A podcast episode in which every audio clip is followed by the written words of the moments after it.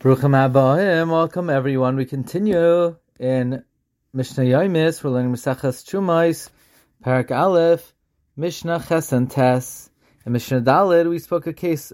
Uh, we spoke about whether you're allowed to designate olives as truma for olive oil, and we learned you can't because you can't designate something which is not processed. For example, olives for or something which is processed, like the oil. Now, what about the opposite, where you want to designate truma from oil for olives. Ein tarmin shemen al We cannot separate olive oil truma for olives that will be crushed. V'lo alam hanadrachim cannot separate wine as truma for grapes that will be pressed. Vim tarm, but if you did truma, say truma, the truma is truma v'yachsa v'yitroim, but you need to take truma again from the olives that are crushed or the grapes that are pressed.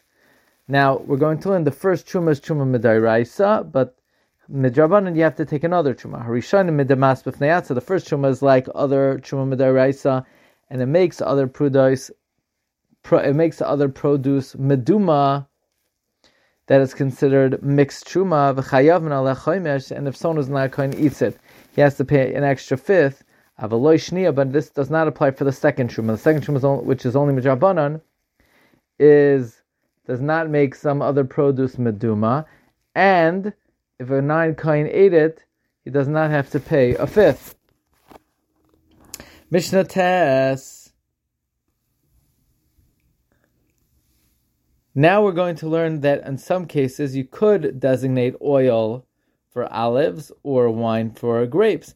Vitarmin shemen al zaysim hanechbashim. You could celebrate uh, separate olive oil as truma for olives that are being pickled, v'yayin, and you could separate wine ala novim for grapes some simukim that will be made into raisins. Since the olives and the grapes are don't need real processing, so therefore it's considered separating truma from something which is processed for something else which is processed. If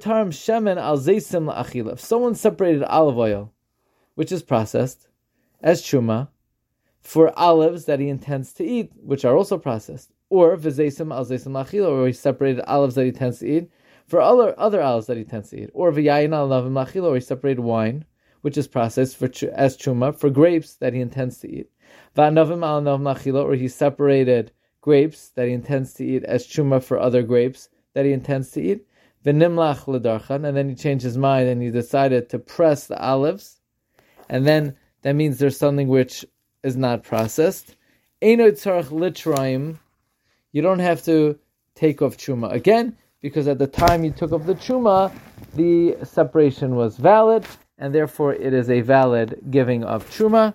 Wishing everyone a wonderful day.